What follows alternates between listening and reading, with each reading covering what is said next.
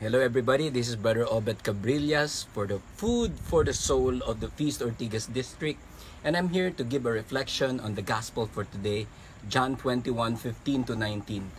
And I want to call it the God of Redemption. You know, St. Peter, he committed um, a lot of mistakes, three to be exact. Three times he denied Jesus Christ and three times also Jesus asked him, do you love me? And then Jesus told him, three things that will bless your life. And I want to call it the three letter F's of God's redemption.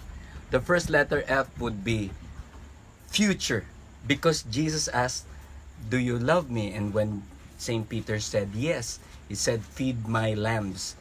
God wants us to feed the lambs of our future, feed the lambs of the younger generation, cast a vision. So that's the first letter F. The second letter F would be formation. We're not just talking about the future, but also the formation. Tend my sheep. We have to take care. We have to train each other in faithfulness and righteousness. And the third letter F would be faithfulness.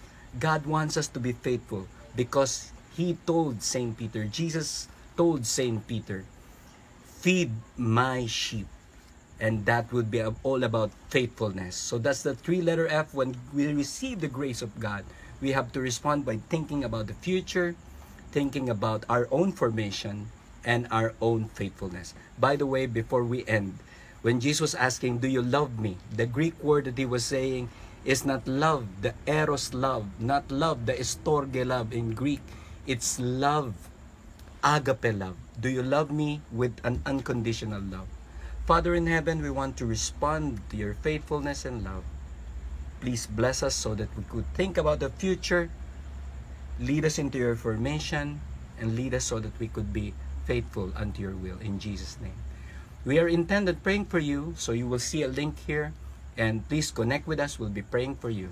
Again, this is Brother Obed Cabrillas, bringing out the best in you. Kapow! Thank you.